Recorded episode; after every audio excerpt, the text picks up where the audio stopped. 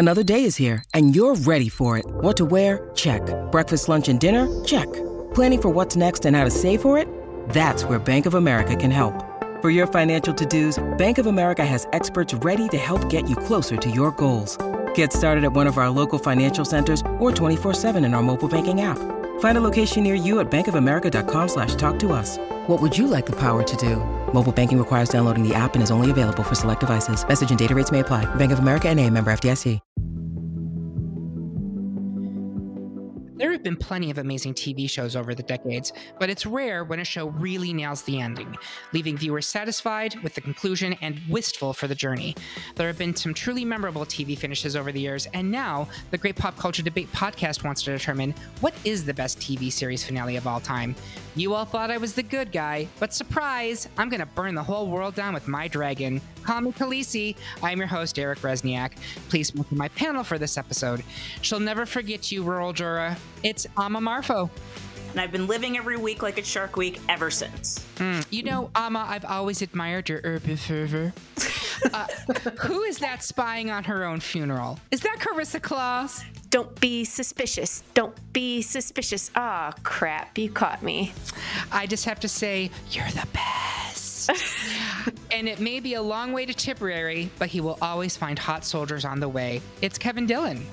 Oh, I will give you that smile just like Sue Ann Nivens. Sue Ann Nivens. So, before we get to the debate, how does this work? We made a poll for just about every significant TV series finale we could think of. More than 60 people took the poll. We tallied those votes, ranked the picks by popularity, and added them to a bracket. Now we argue about it and insult each other, all for your amusement. Want to play along at home? You can. Head to greatpopculturedebate.com and go to polls and brackets. There you'll find the downloadable listener brackets for this and every episode of our little show. Do your picks match up with ours? Do you think that we should be imprisoned and forbidden from interacting with each other? Let us know by dropping a comment on this episode at our website or by yelling at us on Twitter, Instagram, and Facebook. And lastly, if you're curious about how we went from the top 32 down to the Sweet 16, become a Patreon supporter of our podcast. Our Patreons at the $5 level or higher get exclusive access to the warm ups slash part ones for each episode, in which we work our way through all of round one. It's like a whole bonus episode for each topic and includes arguments you will not hear anywhere else. Now, with that out of the way, let's kick off these debates. First up, the majority of the panel wants to advance Ultimate One Seed the Good Place to round two, but I may be going to the bad place because I'm pulling instead for the finale of Four Seed Downton Abbey. Ama, why is the Good Place finale heavenly? I'll explain why Downton's time should not be in the past, and I'm going to have Ama go first. So, as you'll come to find out over the course of this bracket, one of the things that I really appreciate about series finales is that it is a definitive endpoint. Ideally, the only endpoint, although in some instances we'll be talking about things that have been rebooted or have had continuations. But I think that The Good Place was really thoughtful about this being an ending. And I think, especially when you're talking about the subject matter at hand, the idea of it having such a definitive endpoint to wrap up something so intricate and so complicated kid was a really tough feat. And I think that they nailed it. I think they nailed it by bringing in Eastern religion towards the tail end when most of it had traditionally been about Western. I think they nailed it in terms of giving characters the kind of growth that they needed and about giving the characters that really you kind of acknowledge weren't human the opportunity to grow as well. And I think it's going to be hard to try to reboot something like a, The Good Place, which I think is the point. Whereas Downton Abbey, in addition to other things that I might like better or not as much about the keeps going. Like after the show, there were two movies, which I think they've said the second movie is now the ending, but I like the definitive finalness of the Good Places. Yeah, and here's the thing: I'm not going to win this one, and I'm not even going to put up that much of a fight because um, I loved the Downton finale when it ended. I thought it was very satisfying. I think that that is a show that had a very passionate fan base, and overall, I think people were very pleased with it. But yes, there has been not one but two films that followed it up. Um, much like Sex in the City, actually, the first film was generally well received, and the second film was not. Um, but I do think that it ticks off all the boxes that you want in a good series finale, which is the major characters kind of come to a place where everybody's uh, reached an understanding. The Mary Edith relationship, which to me kind of became the crux of the show in a certain way, um, and like they they figured out their shit, and and it was complicated. Like Mary screwed over Edith mind you, Edith had also screwed over Mary very early in the season when she found out about Mary killing that man with her vagina. But um, they all worked it out. Everybody got their their man. People who wanted to have babies had their babies. People who needed to find a way to get back into Downton Abbey found a way to get back into Downton Abbey. It was everybody worked out for the best but I don't think it's going to succeed here because I know the Good Place finale is wildly popular, and especially with this panel. Kevin, are you with Good Place? I cried for 45 minutes straight through yesterday. I am with the good place. Okay. And Carissa? Yeah, same. Okay. So we will be advancing the good place to round, actually three. I said two, but it's round three. Next, the panel is currently split between two NBC juggernauts, two seed the Golden Girls and three seed the West Wing. Kevin, should a victory for the girls be a piece of cheesecake? Carissa, whip up the votes in favor of West Wing. I will have Carissa go first. So we talked a little bit in the warm up part of the episode about how hard it is to do a sci fi fantasy finale, but I will tell you that the West Wing finale is like the most wonderful fantasy you've ever seen because there's such an orderly, congenial, and kind transfer of power from one administration to another. What a what a fake news. right? Like watching it feel makes you feel so like wistful for this place that maybe might exist somewhere, but it doesn't exist here. like it's, you know, it's um so it, it makes sense for the series. Like it, the administrations, we know what the timelines are. Like the, the elections are part of the storyline. So it really is like of like of all the shows, maybe the most logical kind of conclusion and timeline. Um, and you know what what's lovely about the West Wing finale is that you get the the outgoing staff and some of them get to kind of hang on and cool like um, new roles that are steps up or more tailored to their interests which is also like a really lovely thing to see for really capable characters that you've come to know and love and then you get a little bit of them reflecting on their time there and kind of, you know, how things are changing now. And then the lovely thing about it is that you get the incoming administration and kind of their awe and reverence you know the, the, new people taking over the roles are getting the knowledge from the the outgoing people eh, but they're just looking around with big eyes and you know smiles and it's just like a really sweet kind of callback to the beginning and how the show started so I just love the full circleness of it and it and just how kind it is. Yeah, and it, it's a beautiful send off to the show. Um, Kevin talked to me, speaking of beautiful send offs, although a little more bittersweet, the Golden Girls. Yeah, you know, so the thing with the Golden Girls end was that Bea Arthur was like, we're done and we need to be done. You know, we need to go out while we're on top. And what happens in this episode is you get, you know, Dorothy is often the one who they're all making fun of for not finding a man or not being able to get men the way the honestly even her mother can. And um she is tricked into going on a date with Blanche's uncle, Uncle Lucas, played by Leslie Nielsen, and they the two devise a scheme where Leslie Nielsen is going to propose to her and they're going to get married. They're going to pretend that they're going to get married um, in order to fuck with Blanche, which is hilarious. And then um, the two of them end up starting to fall in love with each other and and having this very sweet relationship with one another. And um, they ultimately actually end up getting married. He proposes to her. Um, there's a lot of great jokes in this episode. And, and again, if we're going to talk about endings that are talked about quite a bit, it is a full fully great episode of television. There's lots of laughs, lots of humor.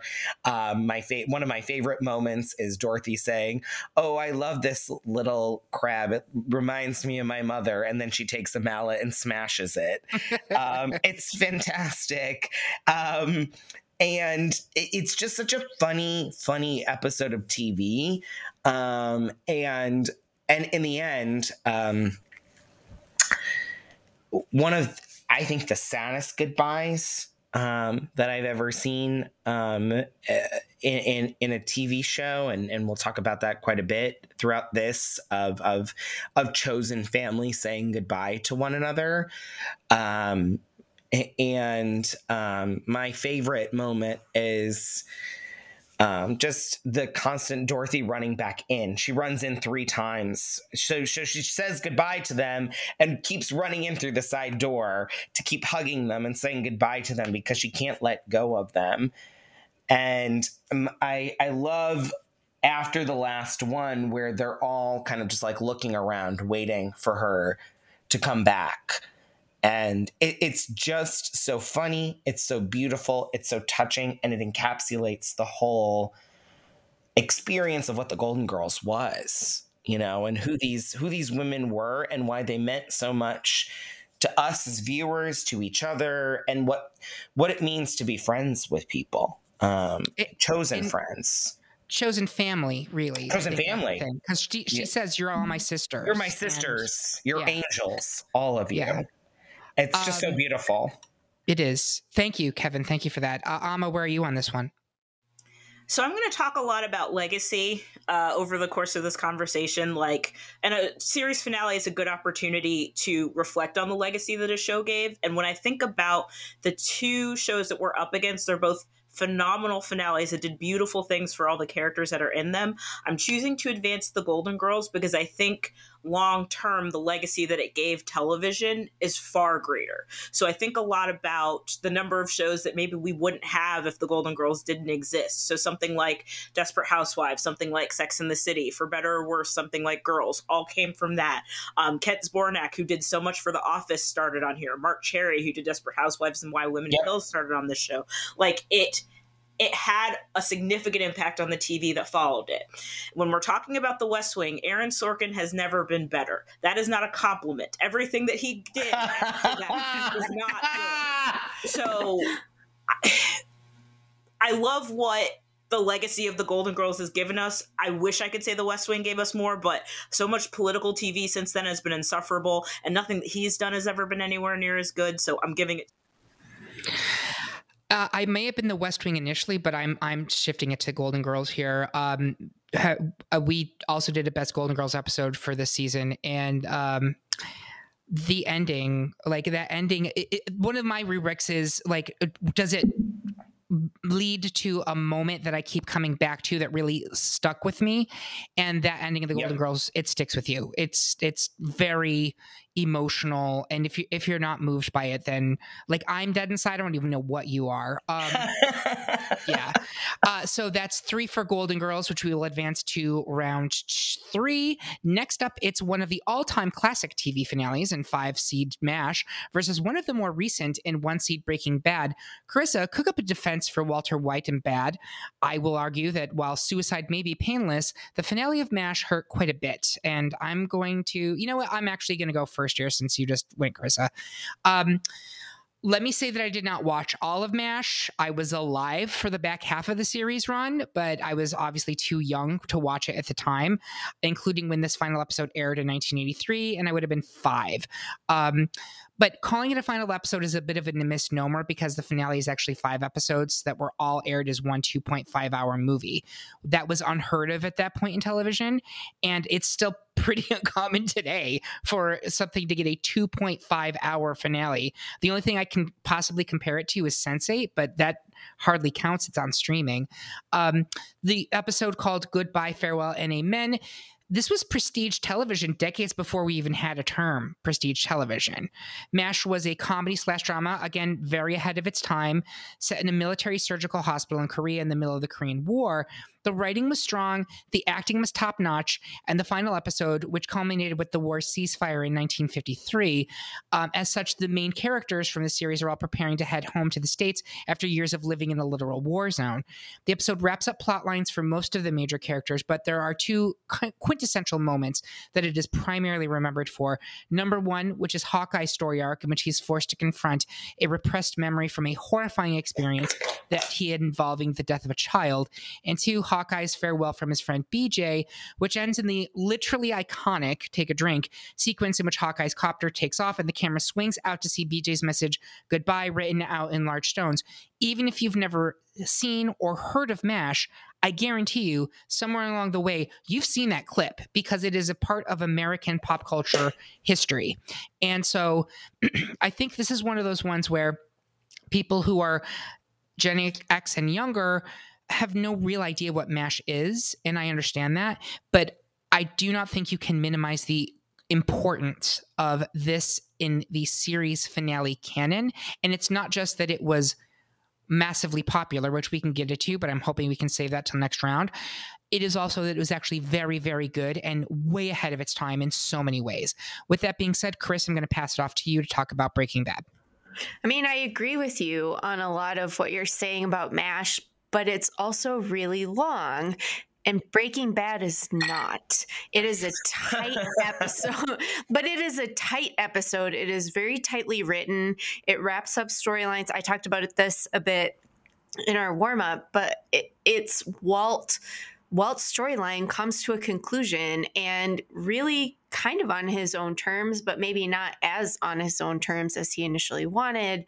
Um, you know, there's closure, there's taking down enemies, there's a lot of tense moments and it's it's really tight and kind of suspenseful, which is what the series does. It it gives the fans all the things you've been expecting, you know, and what you've what you want from the show, what it gives you the entire series, but then it also gives you closure.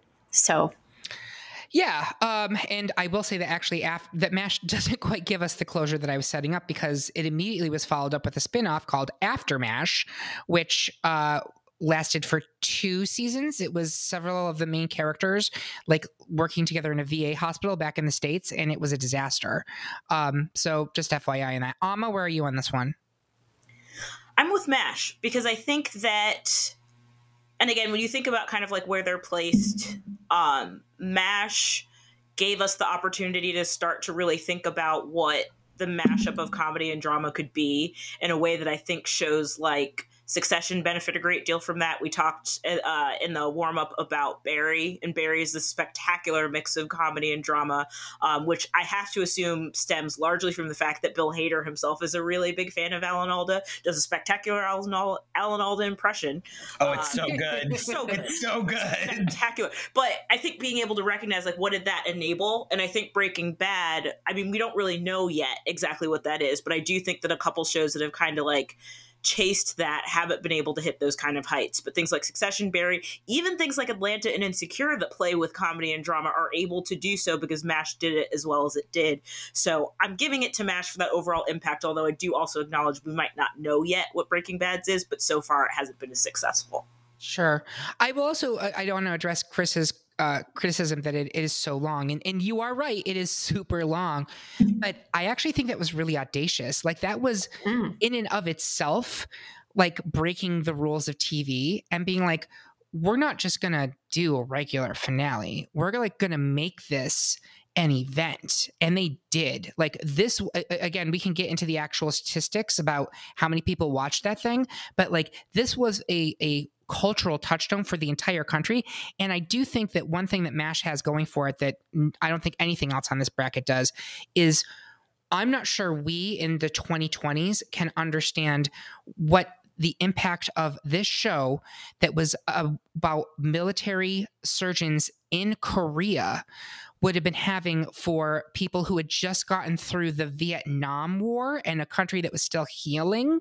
Like, this was very potent, not just as an entertainment, but I think for a lot of viewers, it was therapy to a certain degree to deal with what they had gone through either themselves overseas or like watching the country go through this horrible thing like mash itself is a really fascinating pop culture relic. And the finale is the kind of height of its power. But uh, Kevin, where are you on this? This is a tough one um, eh, because I actually watched both of these today. Um,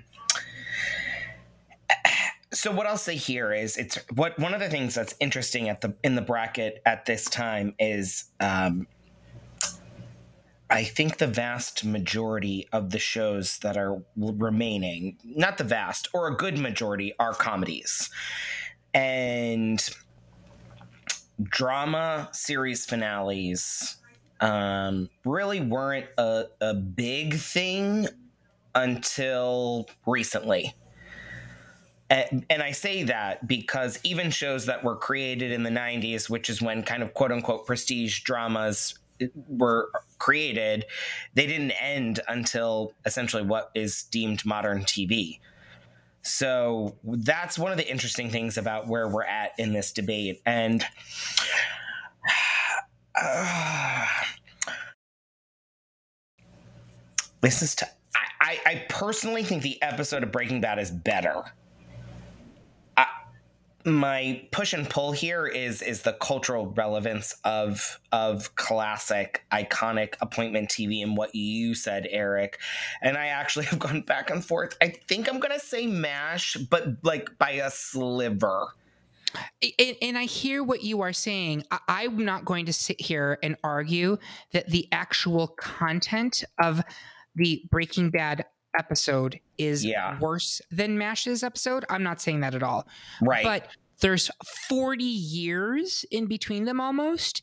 And the yeah. fact that we're even having an episode yeah. from 1983 yep. in this discussion shows you how ahead of the game it was that that long ago, right? And and to be uh, honest, Mash is the the the the big audience numbers made series finales a thing. Yeah, exactly, exactly. So I'm gonna, I'm gonna, I'm gonna, I'm gonna. Again, it's it's a slight edge to Mash, but I'm gonna give it to Mash. I do. Again, I will. I'm, I'm definitively saying this. The Breaking Bad episode is better, but sure. the Mash episode is moving forward. Yes, Okay. Uh, the majority of the panel wants to report that Six Seed The Mary Tyler Moore Show is advancing to round three, but Carissa says nope. Leslie, nope, to be specific, and is instead in favor of two seed Parks and Recreation. Ama, throw your cap in the ring for Mary Tyler Moore. Carissa, you are little Sebastian's only hope. Speak on Parks and Recreation. I'm going to have Ama go first. So, to the point that we were just making about the testament to MASH being one of the older uh, finales that is on this list, the Mary Tyler Moore Show is the oldest by four years. It ended in 1977. And it is one of those that, if you go back and look at it, it's really satisfying conclusions for those characters. Um, just really emotional. I think I I've watched it recently, like probably within the last month, month and a half, and there's just something so clear as you're watching it, not unlike the argument that Kevin made with the Golden Girls, where it's very clear that the characters are saying goodbye to each other and the people are saying goodbye to each other as well. And there's a moment that it's kind of known for, its iconic image is the whole group just in this very tight huddle hug in the middle mm-hmm. of the mm-hmm. newsroom, mm-hmm. and no one mm-hmm. wants to let go.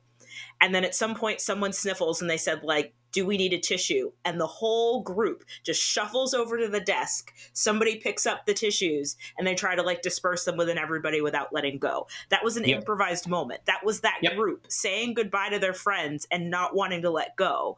And that being the lasting image to me is just so beautiful. And then again, speaking back to legacy, without Mary Tyler Moore going as well as it is, I don't think you get Parks and Recreation with right. a strong woman at its mm-hmm. lead, a workplace comedy with like kind of the inept people and the people that are kind of like unlikely friendships, relationships with bosses. So how could it not? Go forward. And I love Parks and Rec. Like if you were to look around my home, you would think I watch no other TV. That's not but there's just something so special about that particular one. And there's a whole wonderful book by Jennifer Keishin Armstrong about the impact of the Mary Tyler Moore show. If you oh, like so reading about TV, I highly recommend it, but I couldn't not move it forward. Thank you. Carissa, do you want to speak on? Man, you should have made me go first. Um, I I think I don't disagree with anything that Ama said. Like that that image of all of them in a hug, and also how it's. I think Mary Tyler Moore is really funny because Mary's like, but they said you guys are fired. Like I'm not a yes. guy, so maybe I still have my job. like, it's really sweet and it's really wonderful. And like, yeah, w- we wouldn't have had a WKRP in Cincinnati without right. the show, right? Like, That's right. Um, but Parks and Rec, uh, it takes the same like last day of work, you know, we're and like one last task, we're gonna fix this swing. And while Leslie gets the whole gang together and everyone's on board to do it. They're having flashbacks to, you know, times they've spent together, and then we get flash forwards to where they end up, how their careers progress, and um and and it's like Parks and Rec is one of those shows that's like a funny haha workplace comedy until it like socks you in the gut with emotion, like when um they when when there's a surprise wedding you know there's some stuff that just like makes your heart just like sing um and makes your eyes you know uh, have liquid fall out of them. and, and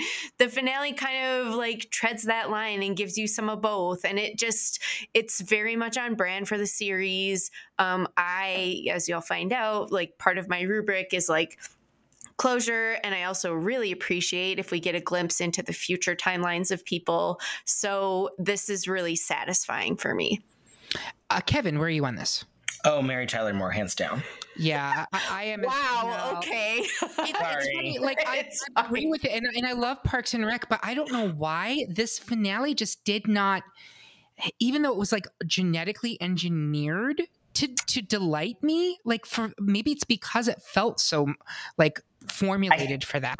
That's That a it did- great way to put it, Eric, honestly. And I think that's ultimately my problem with it too. Like they go into like the Billy Eichner character and I'm like, I don't care about him.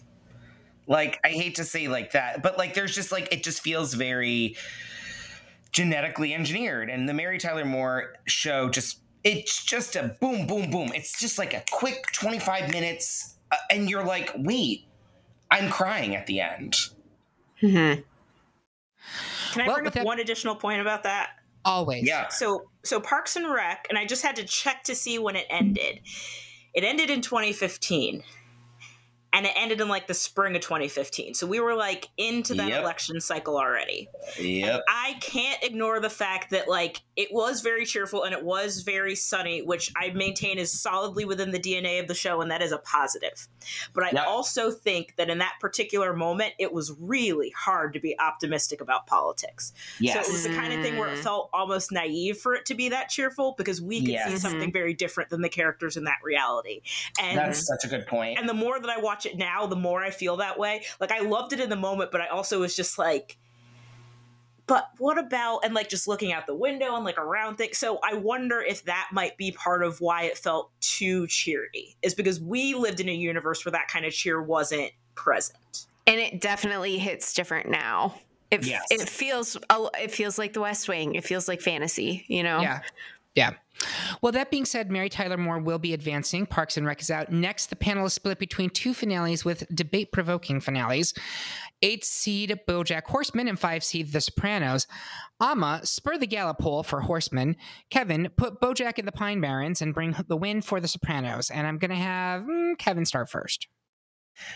Probably one of the most controversial finales to be on this list. There are a couple, obviously, but this I, I th- this was the finale. I the uh, this show ended in 2007 and i remember watching this finale i was uh, i just graduated from college i went and interviewed for a job uh, and i remember uh, flirting with someone who interviewed with me um, love that part of the story um, and um, i remember going home and watching this show and watching this finale and i remember um, being like, "Oh, this is great. This is all like ever." And then the cut to black happened, and like everyone, I think in the country who was watching this show, I thought my power went out, Yep. and um, it didn't, and it had just cut to black.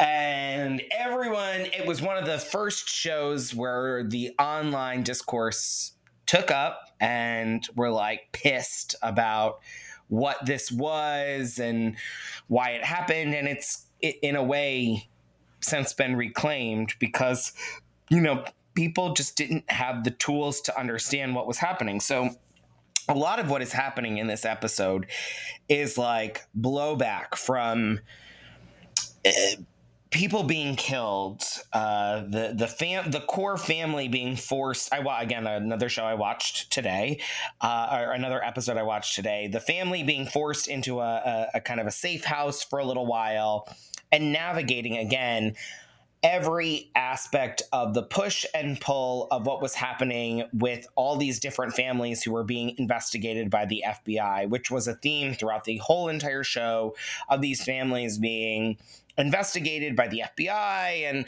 but but I think what makes The Sopranos ultimately a good show is is the family and the family dynamics. The show was about a family and the dad happened to be a mob boss. Like the the the profession of this man and what was going on in his life was was obviously a big piece and what was the draw um, but in the finale you've got a, the show is fully centered on the core four carmela anthony anthony jr and meadow navigating everyday life aspects of what is happening with them anthony jr is navigating being a wayward person in fact he talks about um, joining the military. He talks a little bit about oil, a lot about oil. He's watching clips of uh, W. Bush.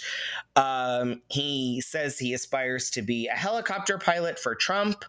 Um, it is a really fascinating time capsule and a really fascinating family drama ultimately at the end. And I think what you see at the end is them all going to meet at dinner in this.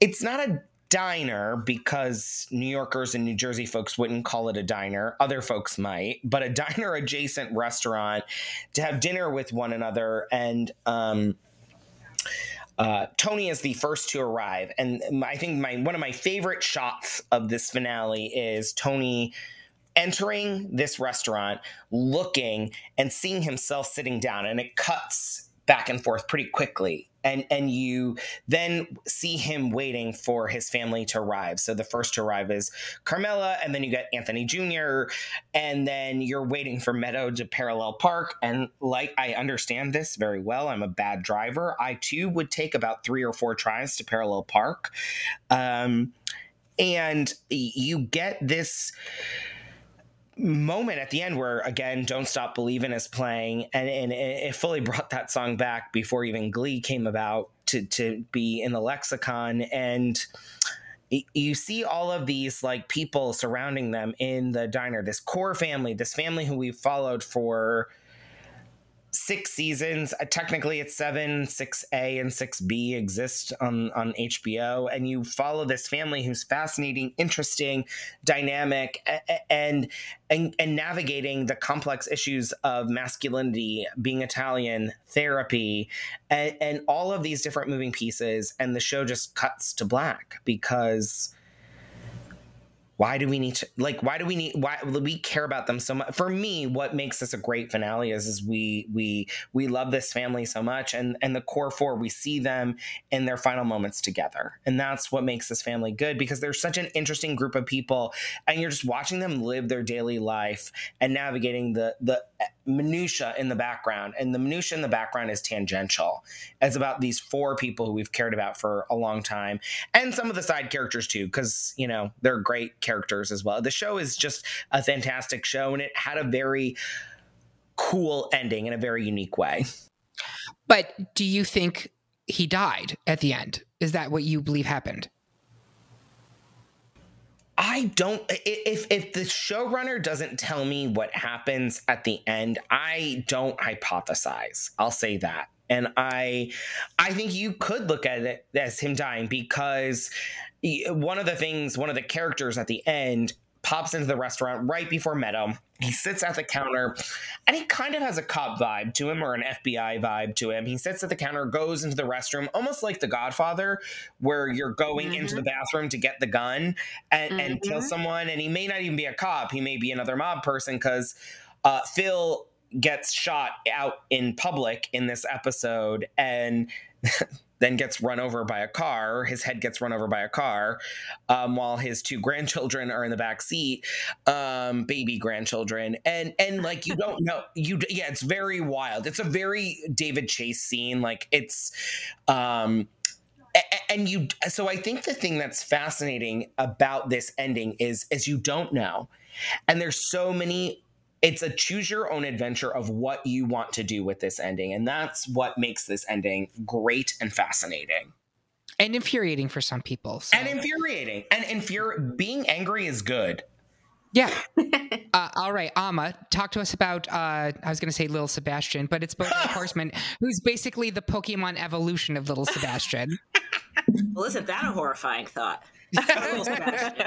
um, I was thinking a lot about this during Kevin's argument, and it occurred to me that both shows are dramas about main characters that are struggling with things pretty significant that are also six seasons.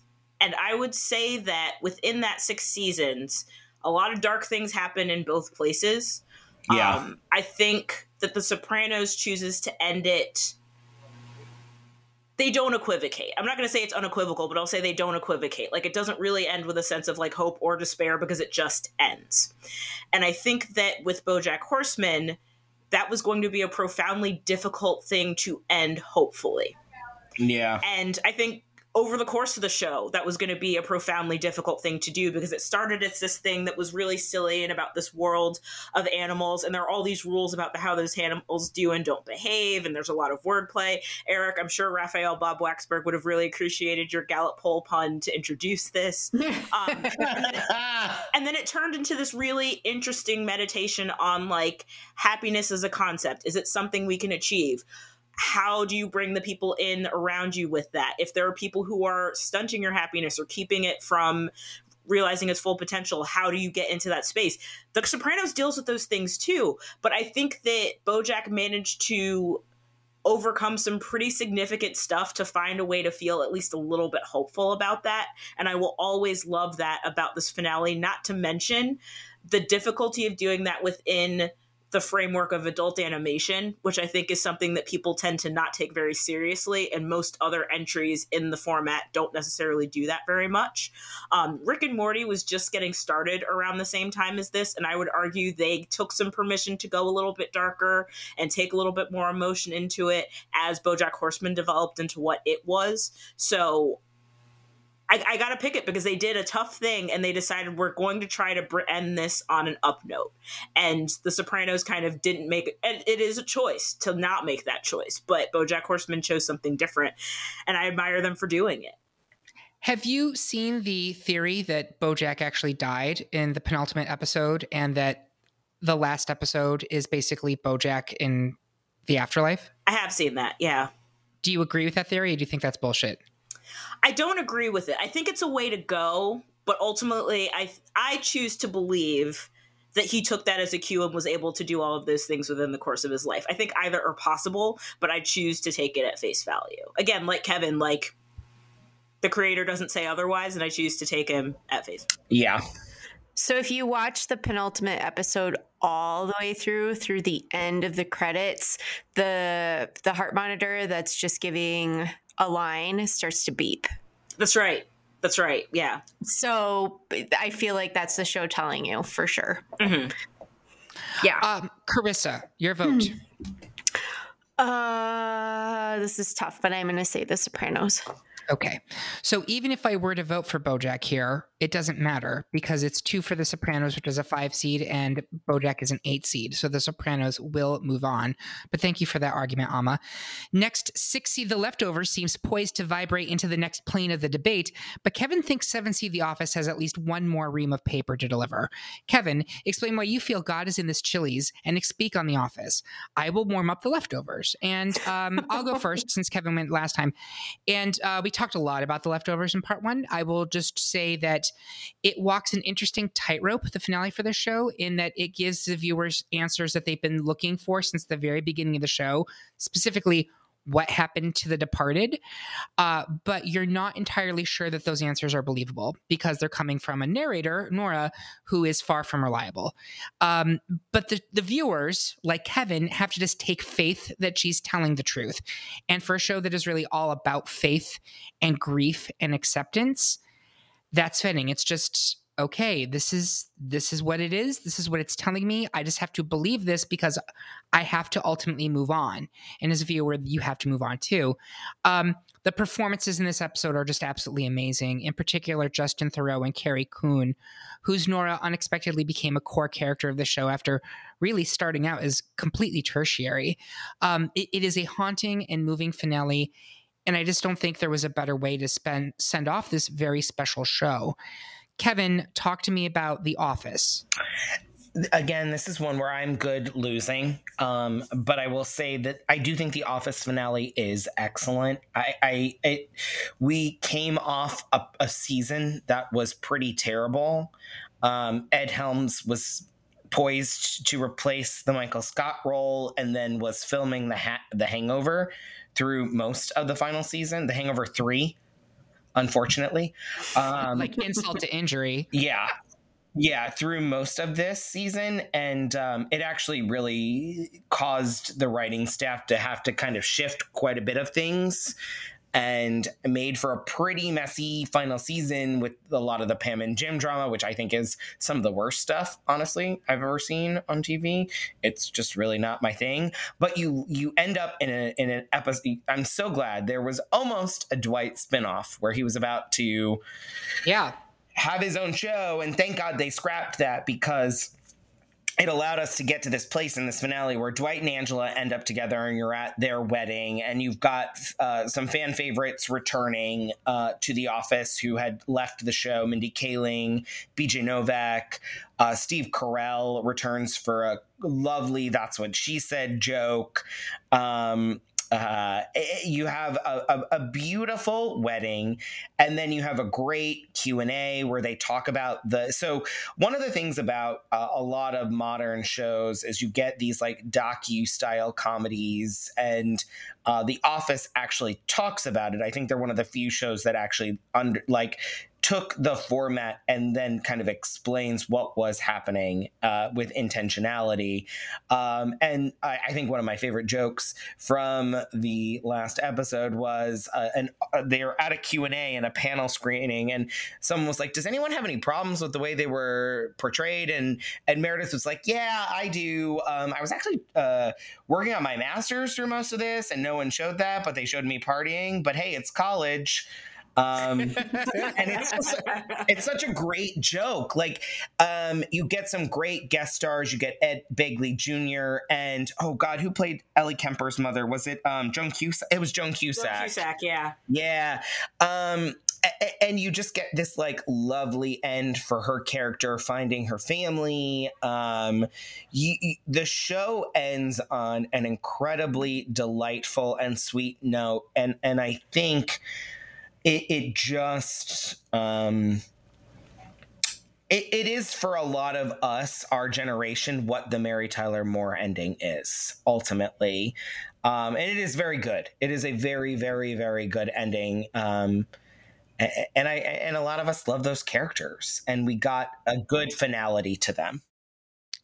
Carissa, where are you on this one? Um, I'm with the leftovers.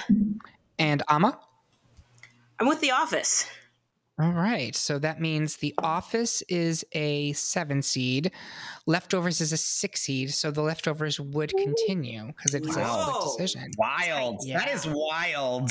That is wild. Whoa. I, I love I'm it. Surprised as you as you are. There's the twist ending. Uh, the panel is evenly split between five seeds. Seinfeld and one seed six feet under. Ama act as the defense in the case against Seinfeld. Carissa put on that Sia track and provide a soul killing montage in honor of Six Feet Under. I'll have Carissa go first. Okay. Yeah, good luck. So, no, I don't need it because this is one of the most amazing hour and 12 minutes of television that's probably happened in, you know, my lifetime. Um, there's a lot to say about the episode, but uh, there's a lot about this episode that is different from what has come before it. Uh, it starts with a birth versus every other episode starting with a death or sometimes just a corpse. Um, and then, I mean, uh, we can talk about the episode, but we're really just going to talk about the final 10 minutes, right? Like, the Sia song with Claire driving away toward New York without a job, but Nate you know, in her mind saying, You can do it. I did it. Mama unfroze the money. Um, and she puts in the CD from the guy that she's sort of into but just met, but like they're not going to reconnect for a long time. So we find out and, um, and drives away. And then the show gives us the thing it's been giving us the entire series, which is a death date for every single significant person in this. And so you get you get all of their fate. Like not just a flash forward like we've seen with a lot of other episodes. You get all the way to the end. You get to see significant moments and you just cry through the whole like last i can't even hear this song without you know shaking or something because it's just it's all so intertwined and it's it's so emotional and it's so fulfilling and sad and bittersweet, but also lovely to see how these people's lives actually shake out. Uh, and it's it's some of the most you know it's one it's spoiler it's my favorite um, i think it's the best series finale to ever exist but i think that those 10 or 12 minutes of television are top notch yeah uh, talk about an emotional journey uh, Ama, talk to mm-hmm. me about mm-hmm. seinfeld there's no bad choice here and i cannot speak ill of the Six Feet Under finale. I completely agree with Carissa in the sense that like it has taken it it does something so beautiful for all of those characters. And yes, Breathe Me by Sia will break just about anybody at this point. And it was already a stunning song, but my God, just being able to associate those two just always bring those things up. So two things that I will say in favor of Seinfeld. One it too has this really beautiful full circleness of it in the sense that the so essentially the two part finale is them being on trial for not following through with a good samaritan law and you get to see every not everybody but like a really solid highlight reel of the seven seasons of people they've treated like shit the whole time. Just getting to just getting to go in court and just speak their case about why we know these people are awful but we followed them the whole time. And you get two episodes to just hear everybody that's interacted with them be like no they're awful. Like confirm. so like as they're in jail, this conversation between George and Jerry starts about like what is the ideal place to like open and close a button on a shirt. Like how far down should you button it? How far up should you button it? And that's how the show starts. The first episode starts with that conversation. So it's this in the same way that every episode of Seinfeld kind of brings itself full circle, the whole series brings itself full circle with that. Now, the Love second that. piece I want to bring for it is kind of an offbeat theory, but it is something that I really hope comes to fruition. I think I've talked about it on the show at some point before, but if I haven't, I'm bringing it up now. I am strongly, strongly of the belief that when It's Always Sunny in Philadelphia comes to its conclusion, a beautiful way to end that show is just a shot for shot remake of the Seinfeld finale, but with the It's Always Sunny characters in the place of the Seinfeld characters. And it would check yes. all the way out. Absolutely. So I think that it's powerful in the sense that like it's enabled a lot of other shows like it to exist so much so that one could very much end exactly like it and it would be immensely satisfying. Absolutely. So that's a statement in its defense and then a wild fan theory that I hope comes true. So if anybody knows Rob McElhenney, tell him I have an idea. I don't think Sunny will ever end at this point. It's just going to keep going. Um, Kevin, where are you on this? so I have Six Feet Under going forward. With that said, eh, eh, so I have watched that last 10 minutes of the episode many times. I think it's beautiful. I think it's brilliant. I think it's the best thing ever. The problem is is I don't remember the rest of the episode at all usually. I can tell you all about it. no, I know, I know, I know, I know, I know, I know, and and I, I watched it, and it is a very good episode of TV. It's it's it's it's just I often think about the last ten minutes more than the entire episode, and I'm like, does that delineate anything for me? Um, because that whole Seinfeld episode is just hilarious and stupid and messy and funny and uh, and again hated for stupid reasons because it is it is a perfect Seinfeld episode in reality because it's it's it's just them with on trial for all the shit they've done. Um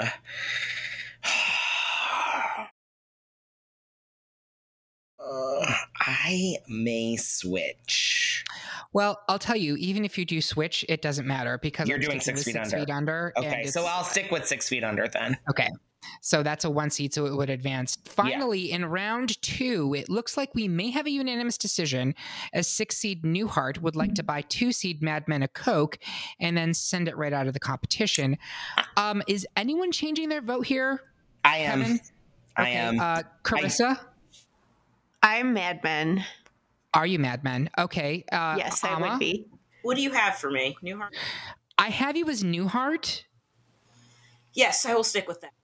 Okay, I have to say, I actually think I'm switching my vote to, to Mad Men. And if you didn't listen to part one, I was like, I, I when we first did our, our brackets on this, I was Newhart because it has that like, well, it's one of the best finales of all time thing going on to it, which it is legendary in that respect. But having recently rewatched it, I was like, this is to Kevin's point about Six Feet Under. That had ten great minutes. Newhart has about one forty-five, and the rest of it is just inanity. Um, Yeah. But uh, so th- I, does that mean we are officially switching to Mad Men because we that are. would be three? Can for I Mad ask a question about that? Of course. Yes. So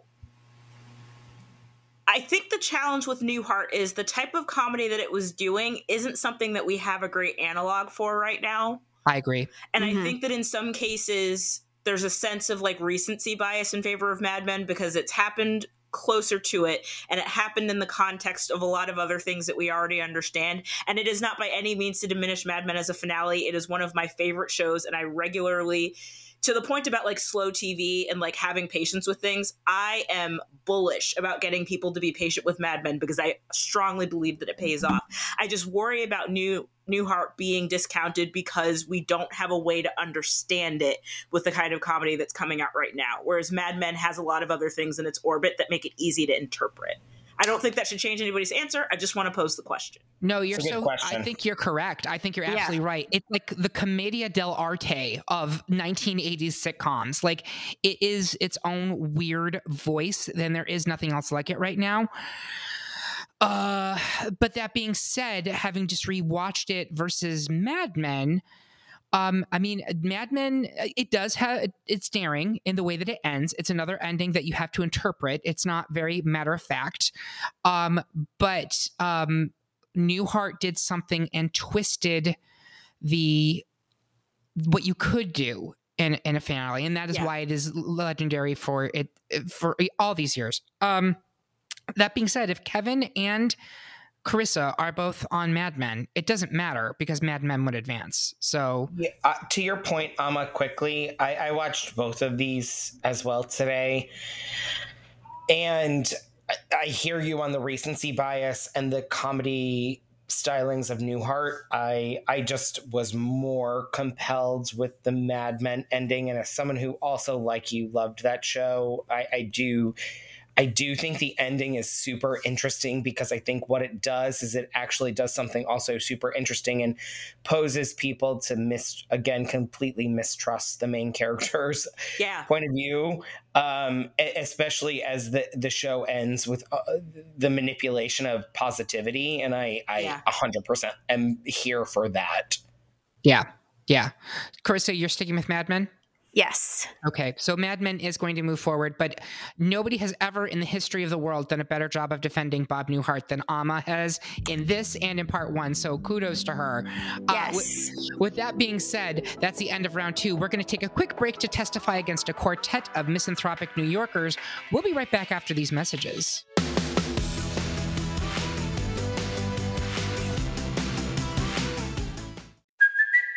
It's Kaley Cuoco for Priceline. Ready to go to your happy place for a happy price? Well, why didn't you say so? Just download the Priceline app right now and save up to 60% on hotels. So, whether it's Cousin Kevin's Kazoo concert in Kansas City, go Kevin, or Becky's Bachelorette Bash in Bermuda, you never have to miss a trip ever again. So, download the Priceline app today. Your savings are waiting.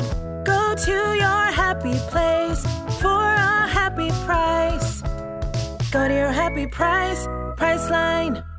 And we're back for round three of our best TV series finale debate. All of our round two was just a dream, and we're now going to go back and continue a debate we started years ago and that people will all pretend they liked better. But before that, I want to ask my panel how can people find you on social media? Ama? I am on Twitter and Instagram at Ama Marfo, talking way too much about TV, so please engage me there. I would love to chat, unless you're mad, and then keep it to yourself. Yeah, you can come and yell it to me if that's the case. Carissa? Yes, I'm on Twitter occasionally and Instagram a little more often at Carissa Kloss. I am on Twitter at ET Kevin's Mind. I love talking TV on there as well and have some pretty strong opinions, shockingly. So look forward to chatting with you there. Strong opinions, Kevin? Never. Never. Rue, Rue find, never. Rue never. and you can find me at Eric Resniak on Twitter and Instagram, or just message at Great Pop Culture Debate on Insta and at Culture underscore Debate on Twitter. We have also added TikTok, so follow at Great Pop Culture Debate on there for our hot takes on music, TV, and film. Now, let's move on to round three before it's revealed that, duh, we were really dead all this time and it's been purgatory. So, uh, first up, the Elite Eight. It's good Good Place versus Golden Girls. Uh, I'm going to go around the horn. Ama, where are you on this one? Oof. Yep. I know. Good Place? Okay. Yeah. Uh, Carissa. Good place. Kevin. Good place. I'm not going to disrupt the flow, so we'll go ahead and unanimously move Good Place into the final four. MASH versus the Mary Tyler Moore Show. It's unfortunate that our two kind of older shows are pitted against each other, but uh, I'm going to start with Kevin. What do you got? Oh, Mary Tyler Moore, hands down. Mm, all right. Uh, Carissa? I'm going to say Mary Tyler Moore. Okay. And Ama? Mary Tyler Moore. Okay, I would have said MASH, and we never did get to the statistics about MASH, but like Mhm. it's important to understand. I think it was 105 TV sets, but 120 million viewers. It is the only show I think in the history of the United States to break a 70 share. Um, it was like there has never been anything, and I don't think there ever will be anything that There will can't be, be, as the way right. that TV's built now. It, It's can, it is an in, It's an un- impossible. unreplicable task. Yep. So it will go down in history as the most watched finale of any show ever. Does that mean it is better? Not necessarily. And I think the arguments against it are bloated from Carissa, um, uneven storylines from Kevin. Yep. And Can I, ma- can I make two additional points about it? You sure can. So I think it's also worthwhile to note that, like, within the orbit of when MASH existed originally, it was being fairly recently adapted from a film. So people were accustomed to sitting with it for a long time. Um, I'll also say that, like, understanding that to the point of not being able to replicate those finale numbers, people watch TV in a fundamentally different way right now. Yep. So it feels long to us at two and a half hours because, short of something like the last couple episodes of Stranger Things, TV does not run that long. We are not used to it. So, I, again, that's another piece of it that just we will never get that back. So, I think it is exceptional for those two additional reasons. Like, there was more patience to sit with it, and the source material was longer, so people were accustomed to that. Agreed. Agreed. So that being said, Mary Tyler Moore is going to advance. Next, Sopranos versus The Leftovers. I'm going to start in the middle with Carissa. Sopranos. Ama. When coming back to which ones, like, I look forward to watching, like, next week, next month, I would say the leftovers more than. All right, Kevin. Sopranos. I- I'm also giving it to The Sopranos just from the um, the cultural, like what just happened moment Mhm. was so resonant within like it, it eclipsed. Even if you didn't watch The Sopranos, you knew that that show ended because everybody and their brother was just like. The HBO went out on my cable. What's Yep. going Yep. on? Yep. Yep. I gotta gotta the bada bing. You know that's that's terrible. My boyfriend's gonna dump me. Um, uh, okay, so that's the that's three for The Sopranos, one for The Leftovers. Finally, the Elite Eight. It's Six Feet Under versus Mad Men. I'm gonna start with Ama. Oh my god. Oh boy. um. Mad Men, but it, you can hear how stressful that just was. Yeah. uh, Carissa. Six feet under. Kevin. Six feet under. I mean, it's six feet under. Sorry, Ama. I'm just, I, I've been here before and I'm used to this. yes. Okay, I do love the fact that we have two comedies on the left side of the bracket. yes, I was just gonna say that. dramas on the right side of the bracket. That's Mhm. actually incredibly balanced. Thanos would be proud.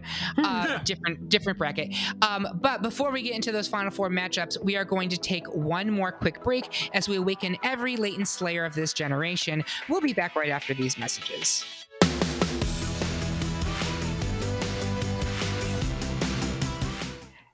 When you need mealtime inspiration, it's worth shopping Kroger, where you'll find over 30,000 mouthwatering choices that excite your inner foodie. And no matter what tasty choice you make, you'll enjoy our everyday low prices, plus extra ways to save, like digital coupons worth over $600 each week. You can also save up to $1 off per gallon at the pump with fuel points. More savings and more inspiring flavors make shopping Kroger worth it every time. Kroger, fresh for everyone. Fuel restrictions apply. And we are back with our final four for the best TV series finale. It is The Good Place versus Mary Tyler Moore versus The Sopranos versus Six Feet Under. Uh, we're going to start Good Place versus Mary Tyler Moore. I need a vote from Kevin. This is painful. I watched these back to back yesterday and it put me in such a terrible headspace because I was so devastated by both of them.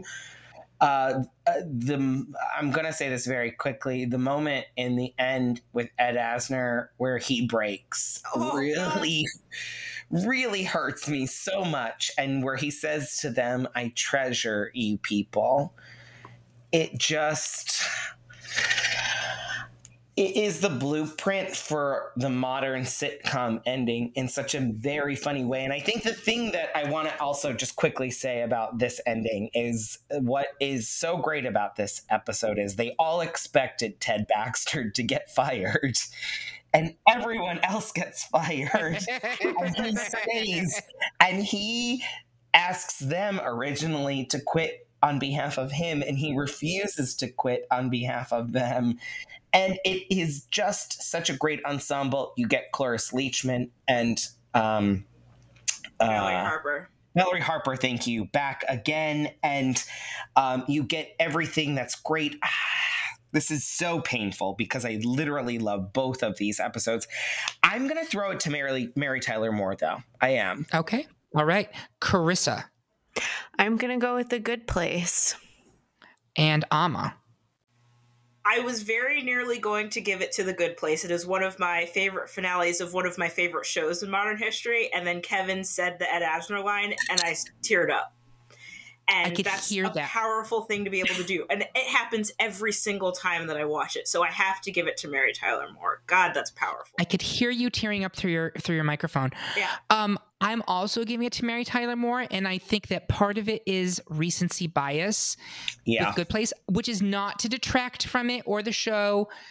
I think a lot of people would say to you that it is one of the most impactful finales of the last several years. It's spectacular.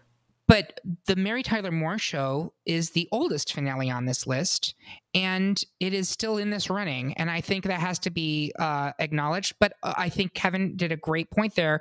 It is the blueprint for all other sitcom finales. Would you have a good place finale without a Mary Tyler Moore finale? I don't know.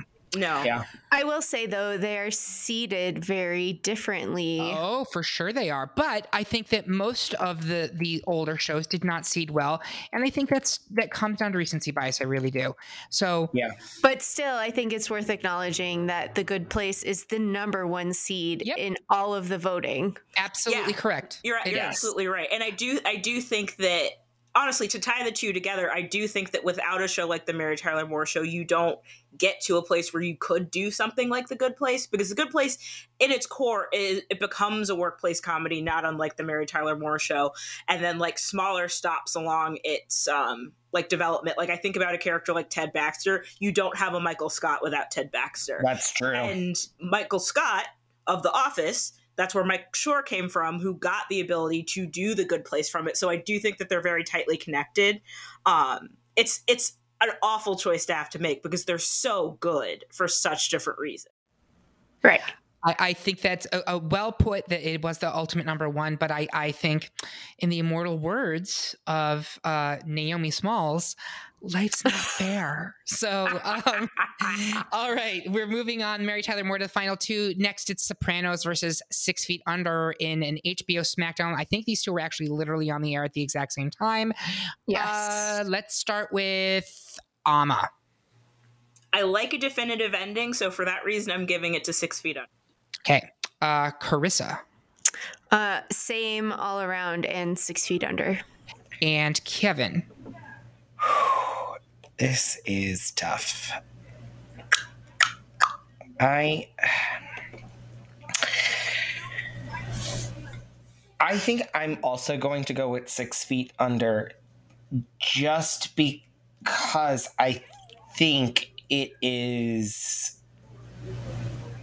the end has more emotional oomph ultimately like it's there. And and i know i said this in this episode that i don't remember the early parts of the episode. I don't the only thing i remember really ultimately and everything in the sopranos was the cut to black. Like that that was the one thing i remembered. Whereas in in six feet under i i remember the emotional heft of the episode. So i'm gonna go with six feet under. Um, I'm also giving it to Six Feet Under, and I think I'm going to get in trouble for saying this, but I feel like the Sopranos finale, it is charged to pay uh, it, it is chiefly for the storytellers to tell the story they wanted to tell and it ends for the characters. And i feel like the six feet under finale it's about the characters but also the viewer in a way that the sopranos is not. It is um giving everybody closure and uh, not just the characters on the show, but for the viewers at home. Like you've been on this journey with them, and now you need to see logically how it all ends. So I give it to Six Feet Under. Um, so final two: Mary Tyler Moore versus Six Feet Under. Um, couldn't be more different. I love it. Uh, let's start in the middle with Carissa. Six Feet Under. Uh, Ama. Mary Tyler Moore. Kevin. I'm also going with Mary Tyler Moore. I'm changing my final prediction, which I had as six feet under. And, and having watched both, I'm going with Mary Tyler Moore. I'm going with six feet under here, and I will tell you why. It's because uh, we wa- this was what 2003, 2004 abouts. Mm-hmm. So we're talking almost 20 years ago. I can still feel the emotional gut punch I felt watching those last 10 minutes. I was weeping openly. Mm-hmm. And like I can still t- touch that. I can still touch that emotion. And um, that's impressive TV, which is not to say that Mary Tyler Moore is not. And I've spoken a lot about how I think like it was the root for so much of the, of the what we discussed tonight. But I think that Six Feet Under is really an achievement. And even as I'm saying that, Mary Tyler Moore is the root of all the stuff that I just talked about with Six Feet Under. Like mm-hmm. it was that emotional core. Yeah. And I don't want to be additionally emotionally manipulative, but Mary Tyler Moore show ended, I believe we said 1977. So that is at this point 45 years ago at this point and we just lost the last of like the character regulars this year. And I say it character regulars as, first, as opposed to the full cast because John Amos, who had a recurring role earlier on, is still alive. But that that iconic final huddle, we lost the last person in that this year.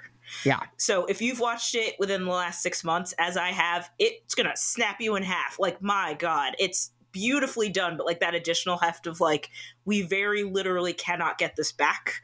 Uh, oh my gosh, it'll it'll hit you good. And allegedly, they are working on a Six Feet Under reboot. So they are. Yeah. So they there's are. that. So if you let but also, end, But also, I just heard that Lauren Ambrose was cast uh in Yellow Yellow Jackets, Jackets. Yes. I did see as that. Adult Van. So, I mean, we have we have Six Feet Under to thank for that. I feel like. Oh, for sure, for sure. Absolutely, we do. So I believe it's currently three to one, six feet under. Um, I think this is actually a great So final it's two. two to two. Is it two to two Yep. Yeah, because you, Kevin, you were Mary Tyler Moore. Yeah. I switched. to Mary Tyler Moore? And Yeah. I switched to Mary Tyler Moore. Oh no, Ama's Mary Tyler Moore as well. I'm Mary Tyler right. Moore as well. So it's three to one for Oh, Mary wait, Tyler oh, Moore. oh, yes, yes, yes. Oh, okay. That's okay. Oh, I thought you So- said I thought you said six feet under. Oh, Oh, I'm, sorry. I'm crazy. I'm sorry. Um, COVID brain. Uh, but uh, no, it's three to one for Mary Tyler Moore right now. Uh, Carissa, are you able to live with this? I mean, I just want our listeners to know that there was somebody on this panel that fought really hard and made the arguments for the things that everybody else agreed with who wasn't on the panel. And Carissa, and I feel for you. I am do in it. your seat all the time. That is true. That is true. True. And I will tell you, I very briefly thought, like, well, one's a sitcom, one's a comedy. Maybe we name two. But I'm not going to do that. I only do that in like very, very few instances, and that's not going to be this one. So there you have it. Our pick for the best TV series finale is the Mary Tyler Moore Show. Do you agree? Do you think we need to join Tony Soprano for a meal at a diner? Tell us how you really feel by leaving a comment on this episode at greatpopculturedebate.com or find us on Instagram, Twitter, Facebook, or YouTube. While you're there, make sure you subscribe and follow the podcast so you can hear about what new debates are coming soon, vote in open polls, and even decide which topics we tackle next. I want to say thank you to my panel. You all get a surprise renewal for another sure to be unfulfilling season. And thank you for listening. If you loved what you heard, please consider supporting us on Patreon, where you get even more exclusive content and you get episodes a whole day early. We hope you had a good one, and remember, everyone is entitled to their wrong opinion.